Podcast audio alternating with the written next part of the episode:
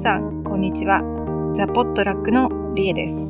ザ・ポットラックキャストでは、ザ・ポットラックの私、リエと渚が、アメリカはサンフランシスコやニューヨーク、時々東京の気になるプロダクトや企業、ブランドについて異なる角度から読み解いていきます。はい。はい。10回目ですね。10回目ですね。はい。前回ちょっと留守にしましたが。はい。はい。またもや久しぶりってことになりましたね。だから、2週間飛びみたいな感じに。そうですね。確かに。ね。ね、うんちょっと出張等々が多くてなかなか。うん。あと、8月は、日本は祝日が多くて、うん。なんか出張やらなんだら言ってるともうなんか全然スケジュールがぐちゃぐちゃしちゃって。確かに、多いですね、なんかね。あと、まあ、お盆とかもあるしね。お盆ど真ん中ですけど。うん。もう、お盆感ないね、私はね。まあ、アメリカ関係ないですよね、基本的には。うん。ただ、去年は私、初盆だったんで、あ携帯から LINE コールー、うんね。あ、LINE お盆みたいな。LINE 規制みたいな。うん。というか、あの、お坊さんの？うん。お経を唱えてっていう、あの、初盆のイベントにはいはい。参加しましたね、ビデオでね。あ、ビデオでね？そう。なるほどね。うん。か、面白い。うん、ね初盆とかだとちょっとね、意識しますよね。私も全然、会社員の時代から、お盆がお休みの会社で働いたことなかったけど、今年は結局初盆だったから、なんか実家帰んなきゃとかね。ね私も初めてそういう感じで、あ、なんかい、お盆に入れないっていうことが、うん。すごい、あ、こういうことかみたいな、なんかその、海外に住むみたいなのって、こういうこともあり得るよなっていうのをなんか実感するエピソードだったりしましたね。うん。そんな感じで、うん。8月ど真ん中ですが。ですけど、はいアメリカはなんかバンバンね、うん。ニュースが、うん。ね、このポットラックキャストでも結構取り上げてる、いろんな会社を取り巻くニュースも多くて、うん。うん。まあそのあたり今日、まあ、話していきたいんですけど、とりあえず今週あったニュースだけでもあの、ね、ファーフェッチのオうんフ,、。 Off-Whiteの、まあ、親会社の買収っていうのがありましたね。うん。びっくりしましたね。びっくりしましたね。うん。これだから675ミリオンだからまあ、な700億円とか、ざっくりぐらいですよね。まあだから、結構、割とリテイラーがそのブランドを買収するとか、うん。そういうのはね、ありましたけど、まあこういうウェブの、ウェブでベースで、オンラインでベースでやってる、まあリテイラーがね、割とこういう大きいブランドを買っていくっていうのは新しうん。い動きだったのかなと。うん。うん。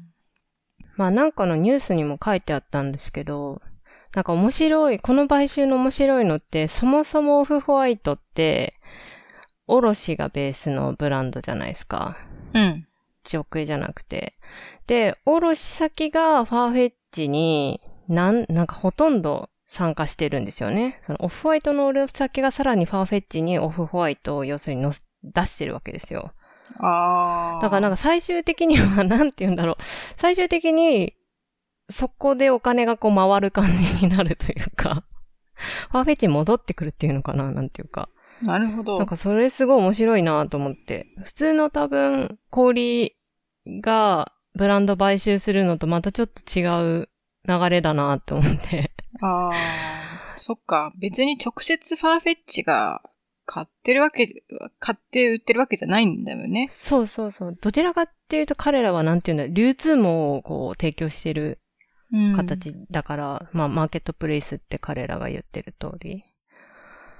だからなんか、これでブランドを買うの、なんか面白いなーっていう、なんかファーフェッチ経済圏感があるというか。うん。うん。実際結構見てても、その、品数っていうか、そのす掲載されてる品数がオフホワイトとかも結構多いから、そもそも相当売り上げ上がってたんだろうなっていう。いやー、だと思いますね。ねうん。だからこれで利益率かなり改善するのか。まあちょっとね、彼の、彼っていうかまあ、オフホワイトのうん。人気がどこまで、ね、今多分ピークじゃないですか。うんうん。だからそれがどこまでこうね、ブランドとしてそうですしねて。いくのかっていうところにも関連するかもしれないけど。うんうん。まあ、この、あの、買収したニューガーズは、そこそこいろいろ、なんて言うんだろう、貪欲にブランドを作ってってるというか、うん。方だから、まあ、今回のね、ニュースだと今、こう、売れてるのが、トップが多分オフホワイトだから、オフホワイトって出てるけど、うん、まあ今後もガンガンいろいろなブランドを仕掛けていくんだろうなっていう感じがするから面白いですね、この流れはね。うん。これ、買収して、また下ろしてるやつが乗っかってきてみたいになるのは、なんか本当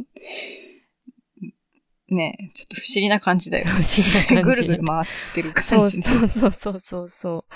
だから自分たちで、要するにプロダクションして生み出したプロダクトを親会社のプラットフォームに載せて、ん？違う、おえっと、おろして、おろした先が、が、えっと、親会社、要するにファーフェッチのプラットフォームに載せるってことですよね。で、そこで売るっていう。だよね。うん。だから、まあなんかシナ、売上的なシナジーはかなりあるのではってなんうん。まあ、それは絶対そうだろうね。うん。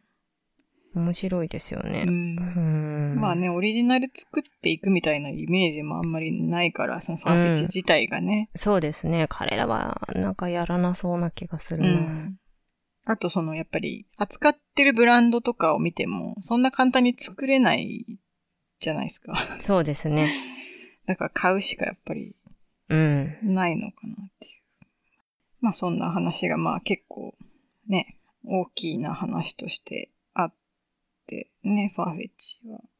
まあ上場して一番最初に、この一番大きいニュースって感じかもしれないですね、上場した後のに出した動きとして。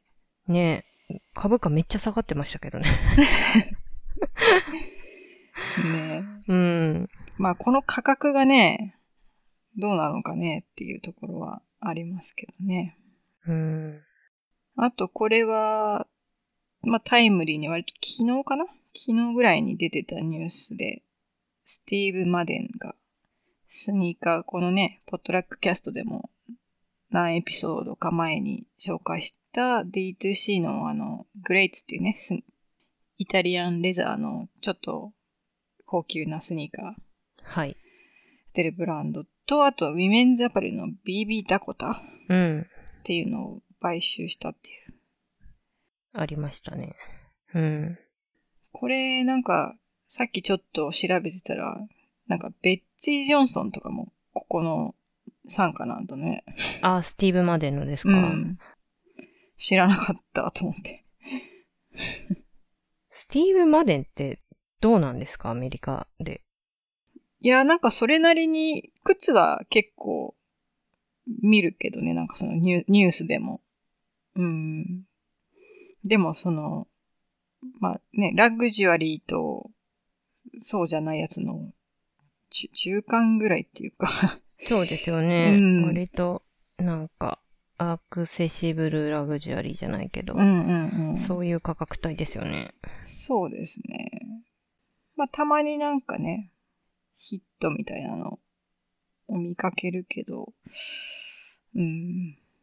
まあ、ね、まあ私はそのアメリカのブランドの、にめちゃくちゃこう、なんていうんですか、こういうラインのブランドが好きみたいな人にあんまり出会ったことがないから、リアルな意味ではちょっとわからないんだけど、あラグジュアリーとこの中間ぐらいの、いい、いいものというか。そう、なんか多分、ね、あの、この100、100ドル前後ぐらいの価格帯の 感じのものを買ってる人みたいなのがあんまりよくわかんないんだけど、まあでもね、結構いるはずはいるはずだと思うんだけど、周りにあんまいないから、多分この BB ダコタの方とかもそういう感じだと思うんだよね。うん。全然 BB ダコタ知らなかったな。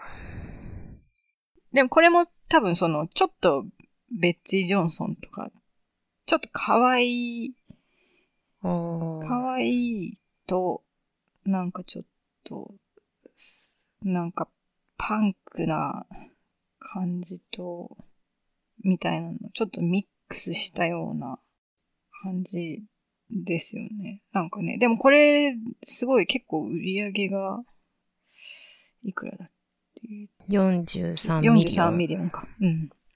あ、 Greatsより全然あるね。まあこれはでも2005年からやってるブランドなんで、あの、まあもちろん歴史としてあるっていうのはあるんですけど、でもね、まあこっちは卸メインでやってて、結構こういう風に売り上げ上がってるって、なんかまあアメリカのね、外から見てるとわからない系の エコノミーの話ですね。この多分、スティーブン・マデンとか、多分このオフホワイトとかは多分日本とかと似てるから。うーん。あれですよね。なんか、リボルブとかショップボップとかで大量に売ってる感じのブランドですよね、多分。なんつうんだろう。アメリカ、カジュアルって日本で言うのとはなんかまた違う。多分、アメリカにこういうのを着てる女の子はいっぱいいるっていう一番マスのゾーンなのかなっていう感じがうん。セクシーすぎず、可愛すぎず、流行りすぎず。うん。そうね。いや、ほんとね、ショップボップ使ってる人は、やっぱ聞くんですよ。あこの西海岸では、割と。なので、まあ多分こういう価格帯と、多分その、やっぱ西海岸からすると、で逆にね、ファーフェッチとか、なんかユークスとかそういうの知らないんですよ、みんな、こっちの人が。へー。なんかヨーロピアンすぎるんだと思うんですよね。こっちの人には。だからアメリカ人の大半にとっては、なんか多分やっぱりこうアメリカのファッションっていうのがあって、そっちの方が多分快適だし好きなんだろうなっていうのは、なんかやっぱり一週間に一回ぐらい実感しますなるほど。うん。うん、なんかありますよね。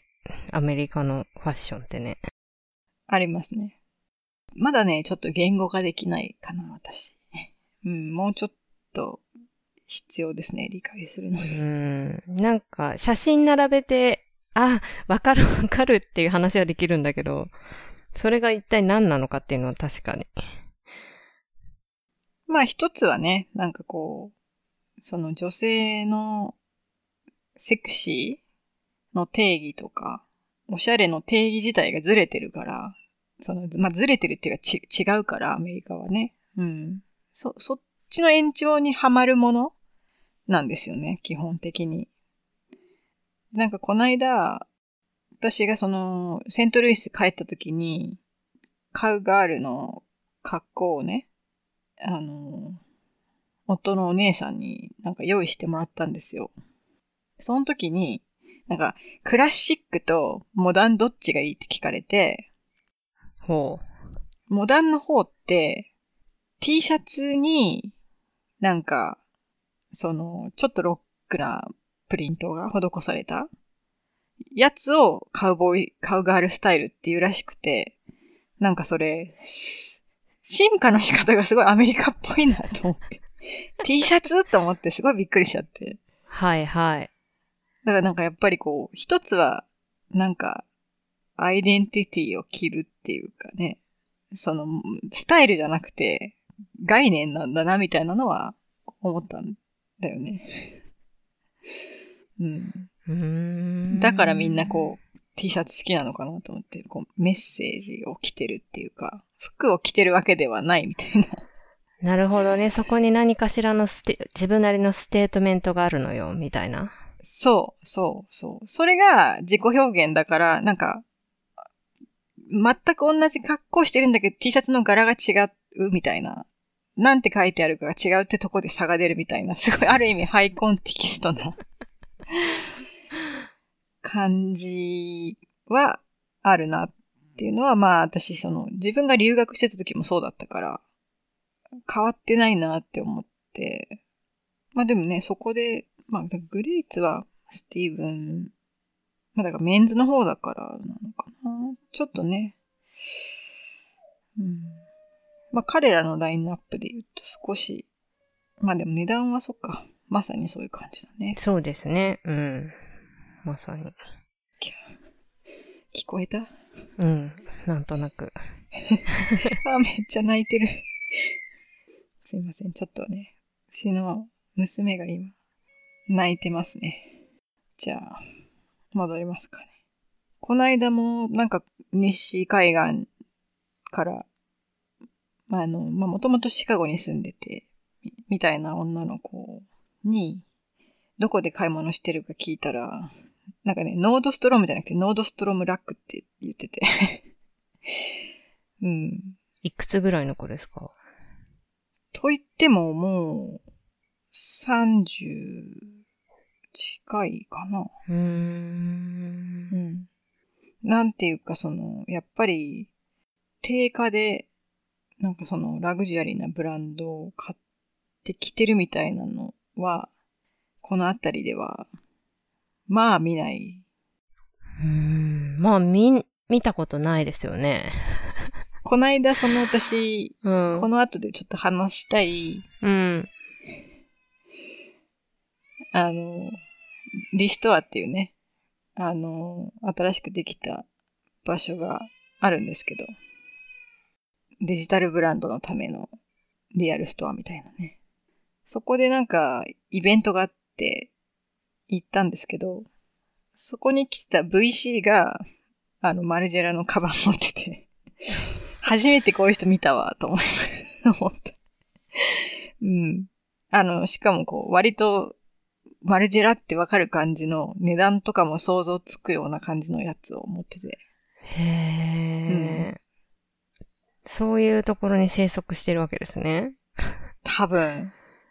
だから、あと、うん、投資家とか、この間その中国系の投資家もなんか持って、シャネルのなんか 袋持ってで、こんな人いるんだと思って、この辺にっていう、だから、あと、その私の友人が取材したところによると、すごいジュエリーは売れてるっていう、高いジュエリーがこの辺で売れてるっていう。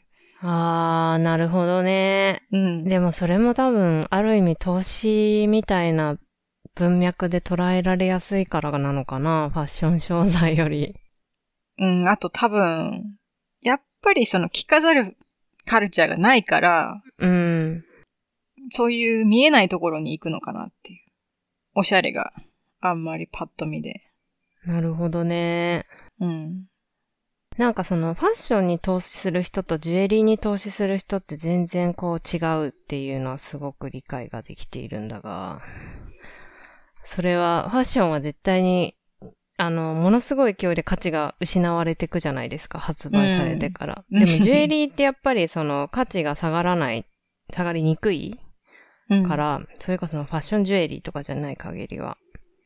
なんかそういう意味で、物の価値とかお金の価値とか、なんかことを考えてるような投資家の人たちがそういったファッションじゃない部分に、で、ジュエリーを選ぶみたいなのはなんかすごい合点がいくなって、個人的には思ったな。うん。でもね、私、ウィスコンシン州に行ってる時から T シャツになんかエメラルドとか、そういうジュエリーを合わせてたからみんな。なんか、一つのスタイルではある気がする、昔からその。あなんか、ジュエリーにはお金をかけるみたいな。かけるみたいな。うん。うん、すごい田舎で、ウォルマートとか着てるんだけど、なんかそういう石はちゃんとしたのを持つとか。だから、その辺はなんかあるかもしれない。まあ、うん。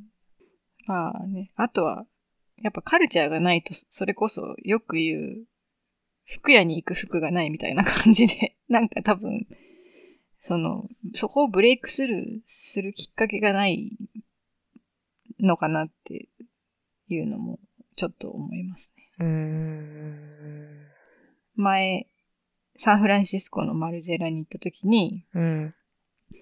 そのマルジェラっぽいものは売れないって言ってた。へえ。あー定番っぽいものが売れるなんかその普通、ど、他でも売ってそうなような種類、まあ、す違う、売ってないけど、まあ、そういう、わざわざそっちを、そのシグネチャーっぽいのは売れなくって、なんかその、ベーシックっぽいものしか売れないみたいうーん。な。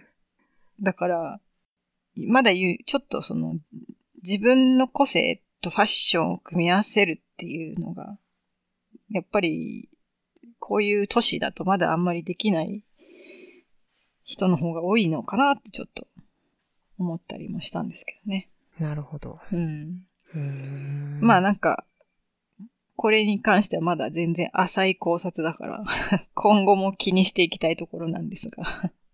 うん、興味ある。うん。なんか、やっぱり、その自分の感覚と全然違うところにやっぱり人が狂気してるシーンとかを見見るから、やっぱり。それ何なのかっていうのはやっぱりそう気になりますよね。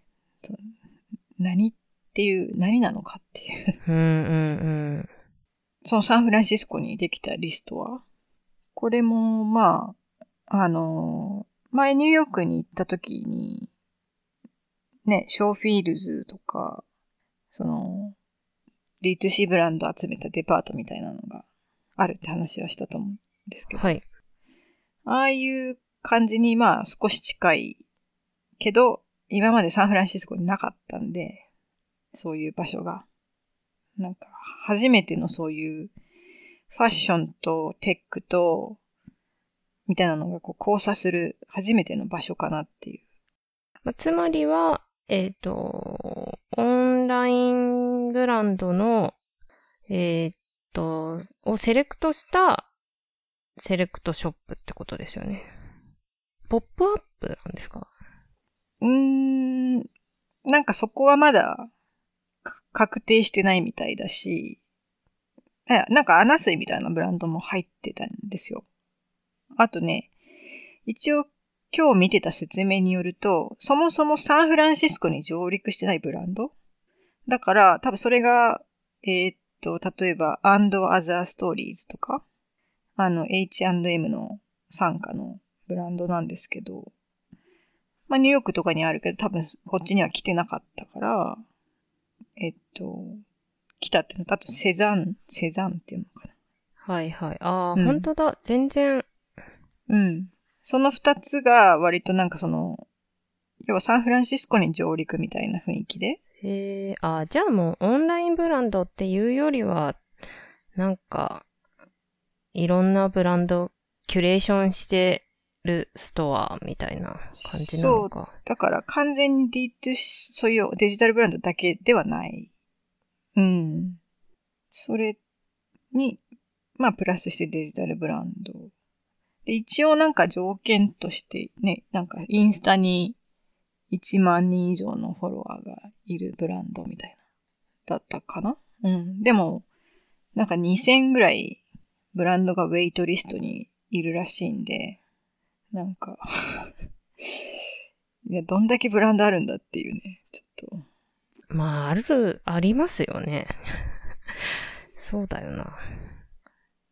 この数年で、えらい量できたってことだと思うんですよね。このサンフランシスコのここに出したいっていうのが2000あるっていうのは。で まあ一応なんか、地下1階と上1、2、3階で、1階が、えっと、コスメと、あと、なんかネイルできる場所と、ウィメンズうんうん。で、2階が、なんかライフスタイルとメンズ。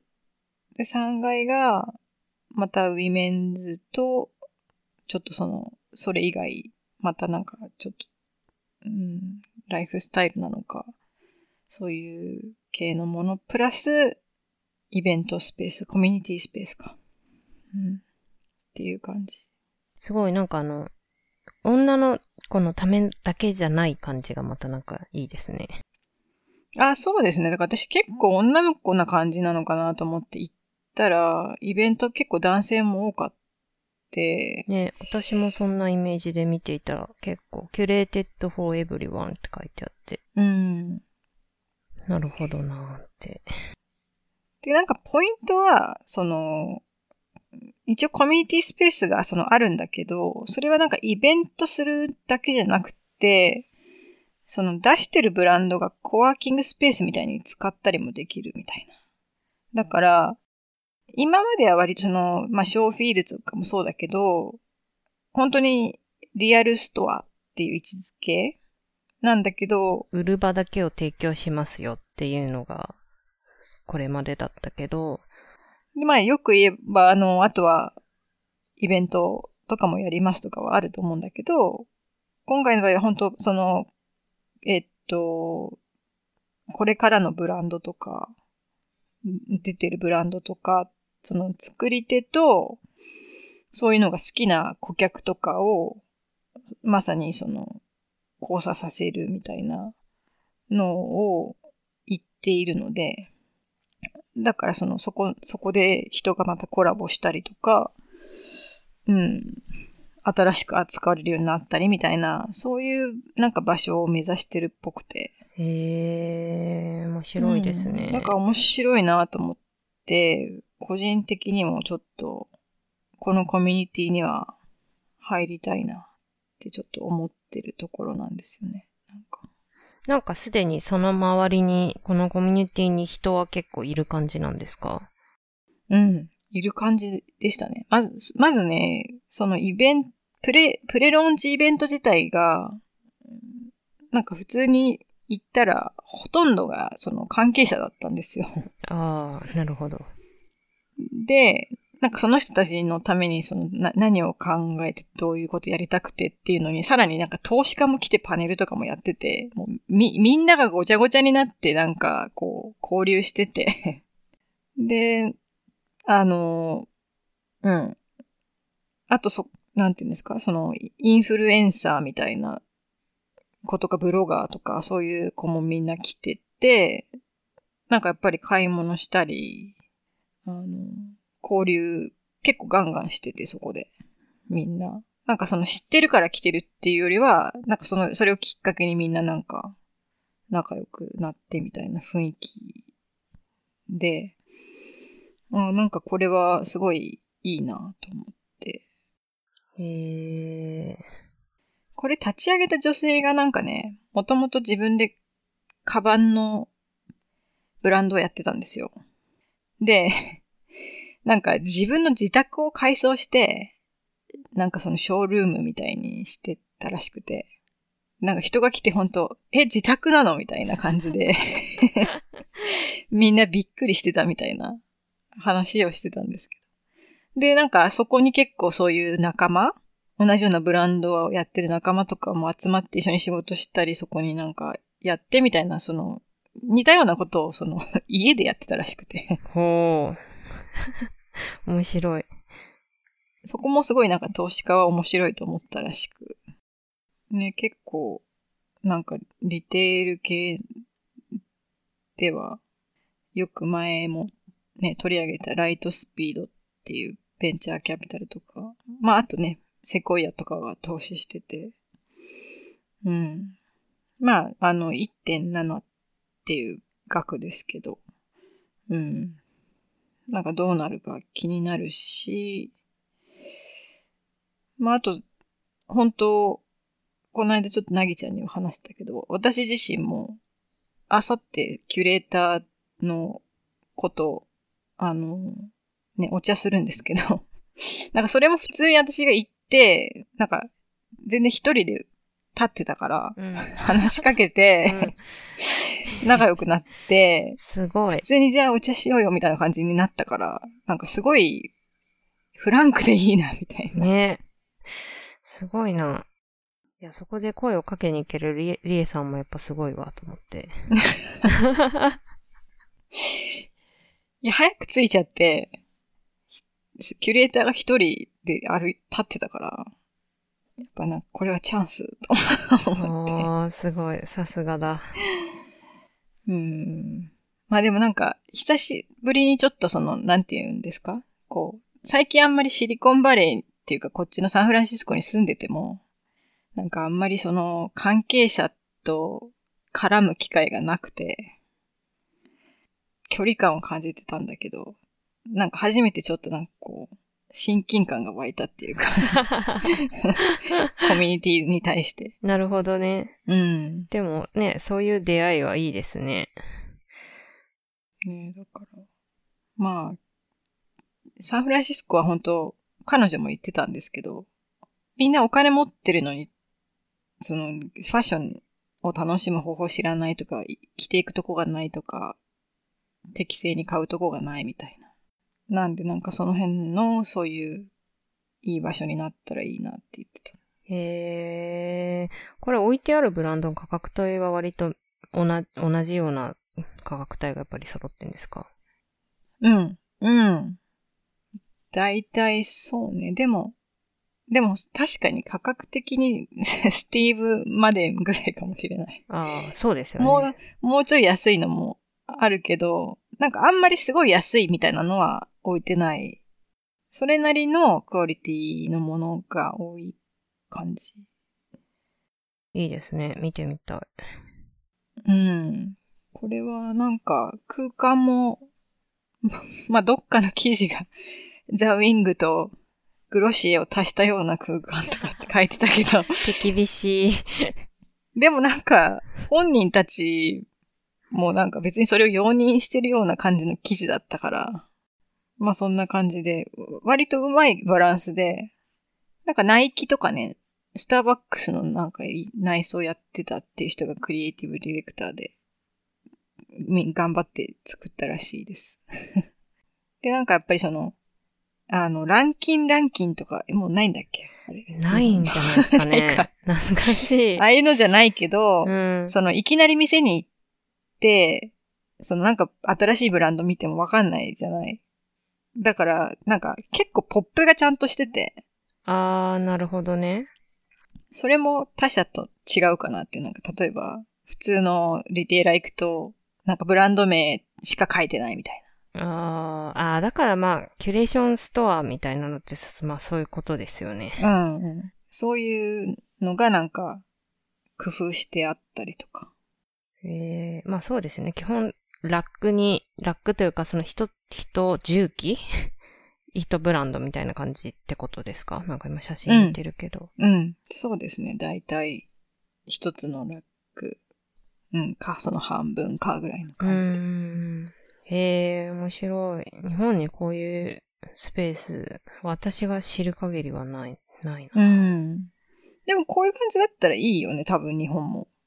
なんか普通のそのベータみたいな感じとか、そういう単純な D2C のコレクションっていうよりは、こういうなんかその、混ざっ、うまくミックスした感じ？うん、だからやっぱそこにキュレーションというか、やっぱ編集が必要なんですよね、絶対的に。うんなんかうん今いけてる、なんかオンラインのブランド集めました、だけだと全然こうファッションにならないというか。うん。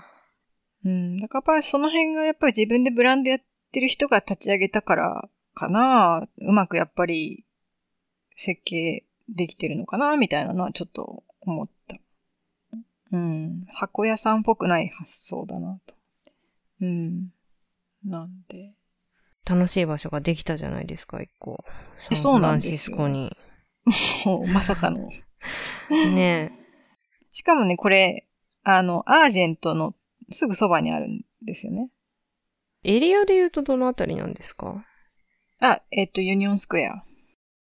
でもそれこそ、あの、マルジェラとかが入っ、えっと、あるブティックの並びで、その通りって車は走ってない、なんかちょっと小道みたいな通りなんなんかもうその高級なブティックとかが並んでるようなところにできて、あ、わかりました。理解。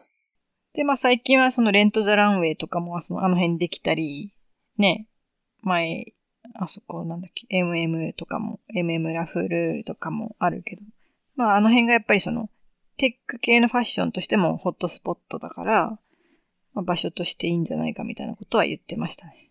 へえ、次、次回、ぜひ行きたい。うーん。ねえ、あの、これは結構いいなと。だから、ちょっと頑張ってほしいなって思ってるんだけど。日本のブランドとかもね、なんか扱ってくれたら面白いですね。そうなんですよ。だねから、ちょっとそういう話もできたらいいなとか思ってて。まあ、なんか結構いろいろアイデアはもちろんあるみたいだし、定期的にね、やっぱり編集していかないと、多分こう、人も来ないから、実際やっぱ、あなんか、またここにこれはあるのか、みたいなのもあるからね、実際。私とかはあちこち行ってるから、ああ、なんか別にここで買わなくてもな、みたいな。確かに。それはありそう。うんあとは、多分ね、ニューヨークとかに比べると、多分出店するにかかる費用が圧倒的に安いんじゃないかな、ここは。うん。だから日本で、アメリカで、ちょっとその、そういうテストマーケしたいとか、いう人にもいいかもしれないね。その、まあ、お眼鏡にかなわないといけないんだけど。うん。うん。興味のあるブランドさんとかがいたら、アプローチをね、してみても面白いかもしれないですね。ね。なんか、キュレーターもバランスが、その、中国人だと思うの。確か、えっと、ビビットは。その、サンフランシスコのインフルエンサーでキュレーターやってるビビットは中国人で、旦那さんの仕事で移住してきたらしいから。ああ、そうなんですね。うん。へーそれで、なんか何をしようって思って、写真撮り始めて、で、なんか、それでそこまで行ったらしいからね。すごい。うん、そうなんだと思って。しかもね、この何もないところ。シンシンガポールから来たって言ってたかそう、こういうファッションインフルエンサーがいるんだなと思ってな。。そう。ね。なんか写真とかもさ、うまいよね。なんか、いつ撮ってんだっていう、なんか人が全然映り込んでなくて、本当に。なんか私もう一人のニューヨークのアリッサさんの方がね、あのー前、あのーこっちに住んでいる大学生のお友達に教えてもらったんだけど、彼女の感じとかは割となんか想像がつく スタイスタイルっていうか、うん。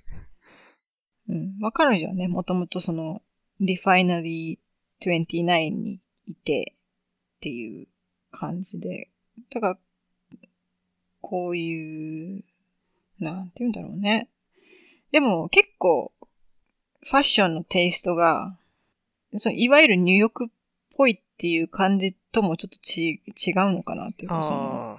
うん。ひまあ、表層的に見える部分ではっていう感じうんでも、まあ、実際その、こういう感じのファッションの人も結構いるから、だから最近やっぱりなんか、うーん、そのセコイアキャピタルで投資したジェスさんが言ってたんだけど、なんかミレニアルズがやっぱり、その、どんどんニッチな方に行ってると。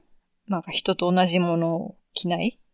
みたいなところがあって、で、なんかその自分で見つけたこういう共感できるブランドとか、うん。まああと多分その今までの文脈とは違う新しいセクシーとか自分らしさみたいなの。ね。そういうところのなんかまあセンスから選ばれてきてるものたちだから、なんかこの二人のキュレーターのバランスもいいなと思って、なんかちょっと違うからね。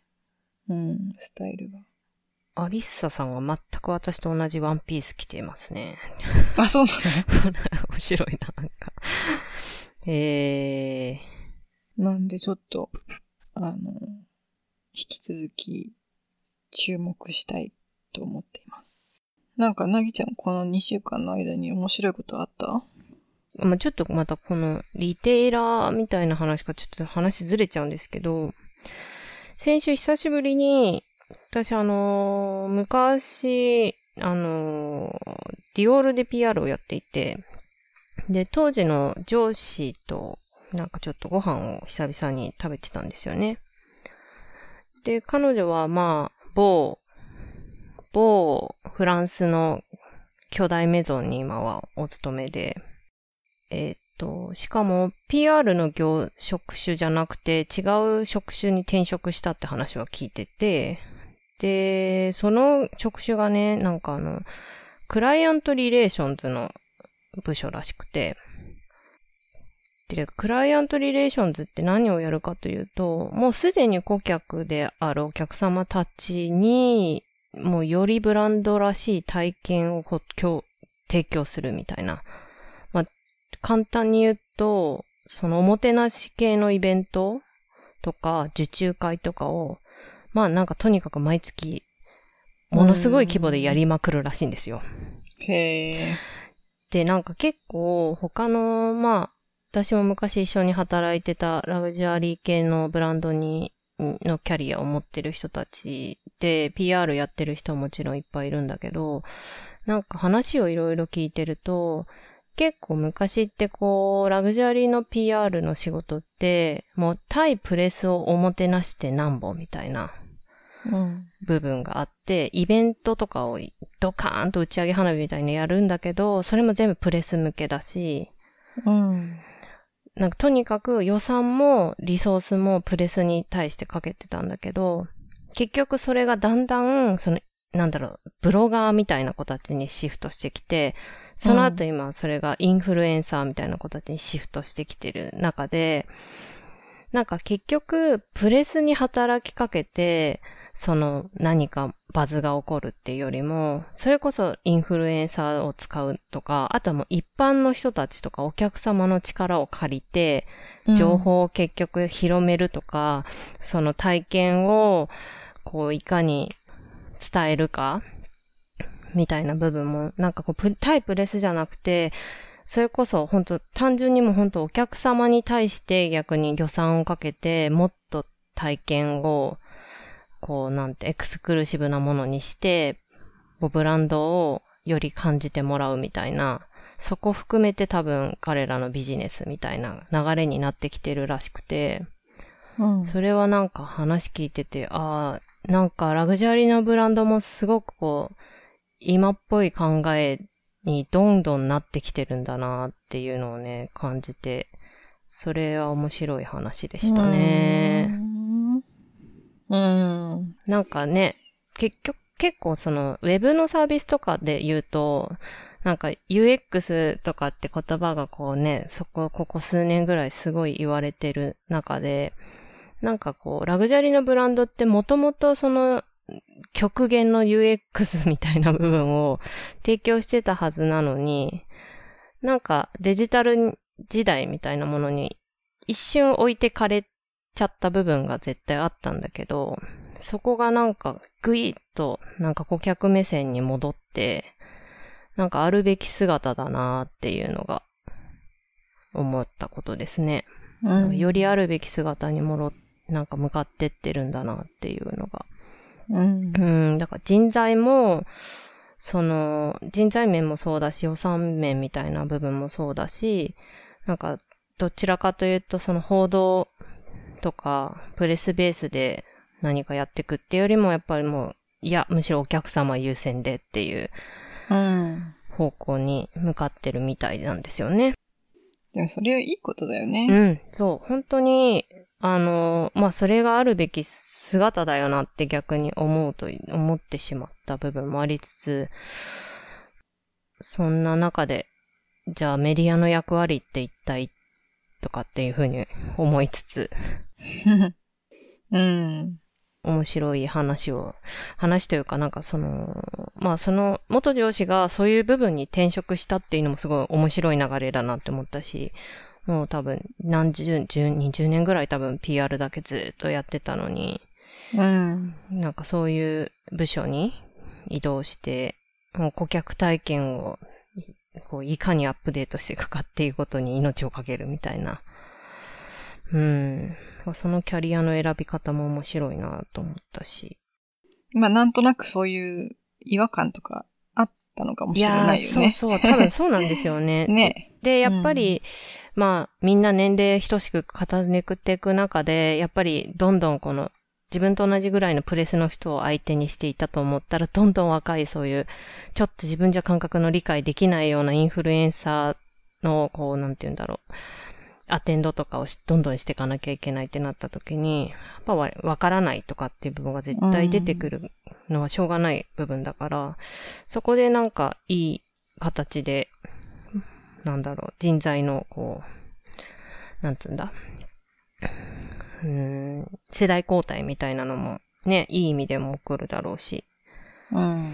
うん、すごい、なんかそんなことが起きているようで。だからそれってしかもね、表からはわからない部分がほとんどなわけですよ。その人たちがやってる仕事って。なぜならもう年間に数百万、数千万買わん、買うような顧客向けのイベントだから、基本的には、こう、インスタとかで別に、あの、ポストしてくださいねでもなく、顧客の間だけが、で、その体験が共有されていくっていう構造になってて、なんかその逆にクローズドに向かってってる部分もある種あるっていうのが、うん。それも面白いなっていう。そうね。そう、ブランドビジネスとかやっぱラグジュアリーのビジネスは表から見えてる部分が全てじゃないっていうところに面白さがあるなって最近改めて思った次第ですね。ファーフェッチとかもね、実はそうで。あの、乗顧客向けの実はサービスがものすごい充実しているっていうところが結構ビジネスの肝になっていたりはするんだけど、それって彼らも別に広報する部分でもなくて、もうそこに達せる人たちだけが知っていて満足してくれればいいうん。っていう構造になっている。うん。うん。だから思ったより自分たちがソーシャルとかウェブ上で知り得る情報だけが全てじゃないっていうのをなんかこう改めて思いますよね。うん。そうね。まあ実際、本当まあソーシャルで出てても、それもなんかすごい一部でしかなかったりもするし、そうそまあでも私も前からその、なんていうのかな、ファッションは好きだけど嫌いだった部分っていうのは、なんかその、そういうそれこそなんかプレスとか関係者みたいな人ばっかり優遇されて、なんか顧客は金づるみたいに扱われるみたいな感じの イメージがあって、それでなんかすごい、なんか嫌気がさすっていうかすごいこう、どんだけ買ってもなんか届くのはポストカードだけみたいな感じで、う。なのに全然買ったことないであろう関係者みたいな人はなんかシャンパン飲んでパーティー行ってみたいな。そう。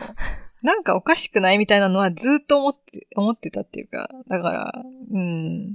で、結構、そういうところはあるからね、日本のブランドって。うん。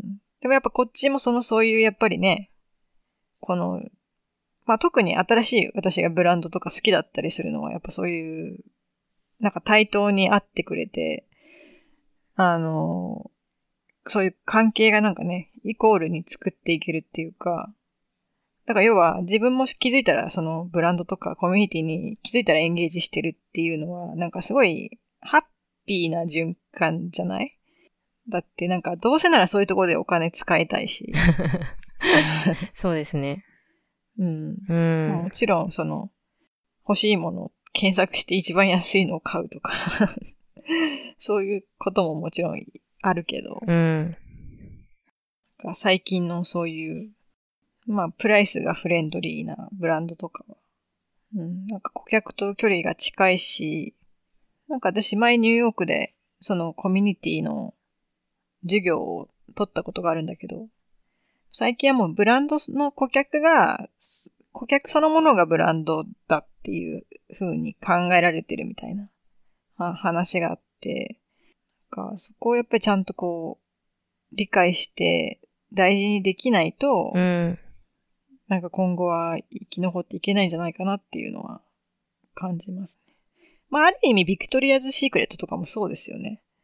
なんか実際のお客さんはやっぱりああいうそのモデルとかの体型じゃないんだけど、まあ実際はちょっとモデルも大変な目に遭ってたからあれだけど、まあなんかそういう、全然違う方向の方に、いろいろ向いちゃって、結局なんかソース感食らうみたいそうですね。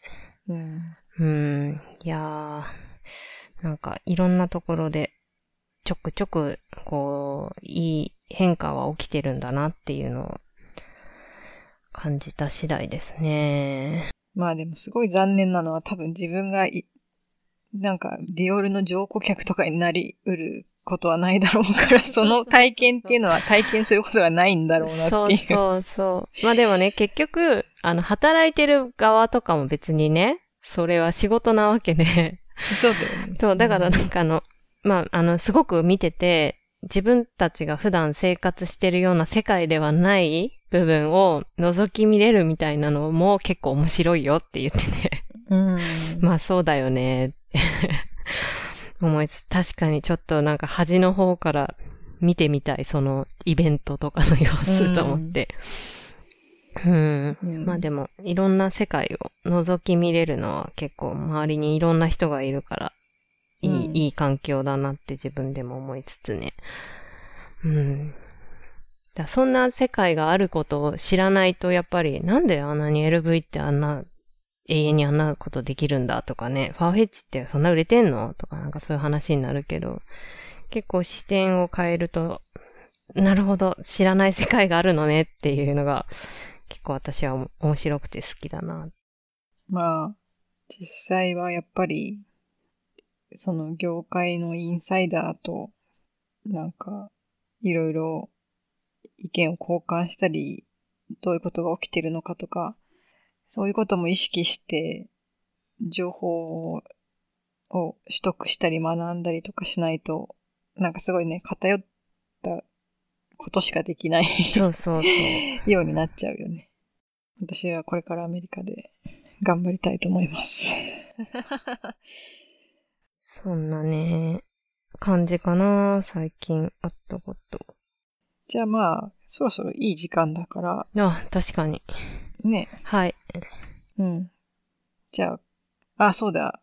一個あれだよね、この編集、ね、に関してさ、その、アドバイスもらった話をちょっそうなんですよと、ね お。礼をしたいというかね。前々回からちょっと編集の仕方を見直してみてるんですけど、なんか変化にお気づきの方が いらっしゃったら嬉しいなと思いつつ、ね。うん。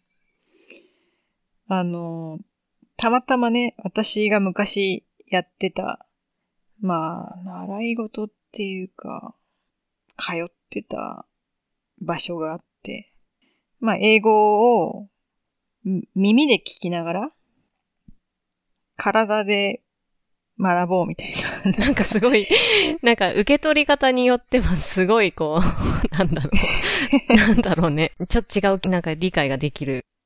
説明の仕方になっちゃった。あの、まあ、た具体的にはなんか歌と、歌と演劇を英語でやるんですけど、ヤマハ音楽教室の英語版みたいな感じ？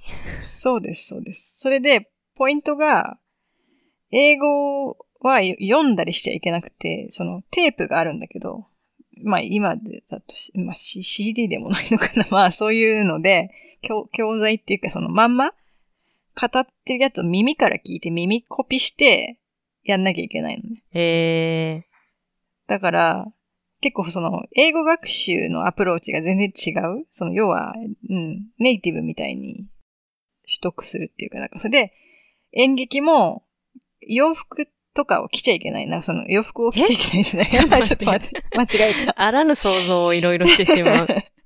あの、衣装を着ちゃいけない。みんな普通の T シャツとジーパンとかで。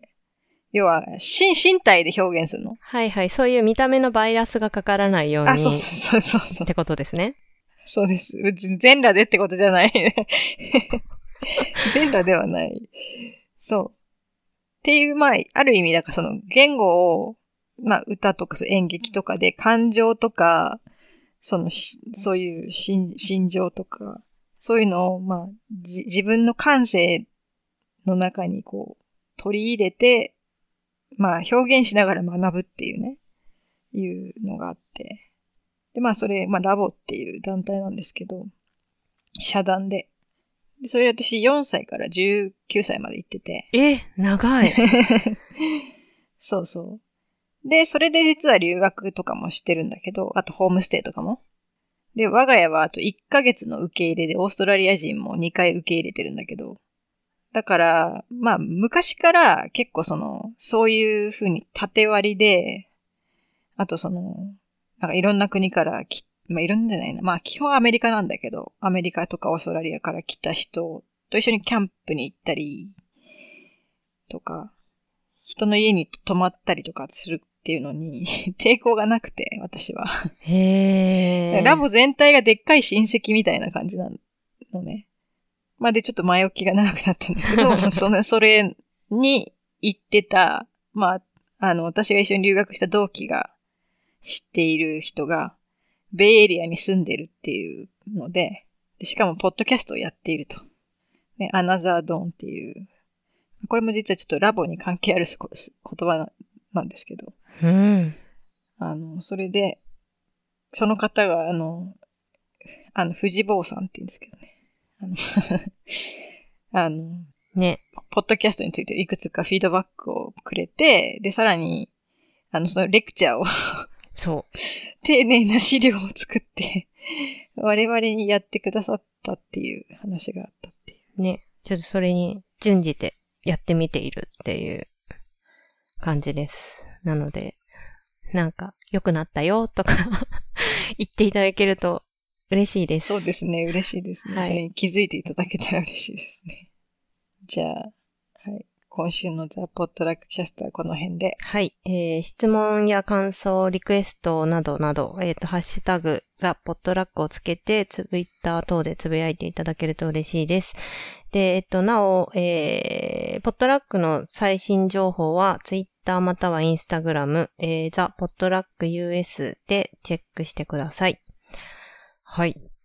はい。では、ザ・ポットラックのリエと、なぎさがお届けしました。来週もお楽しみに。お楽しみに。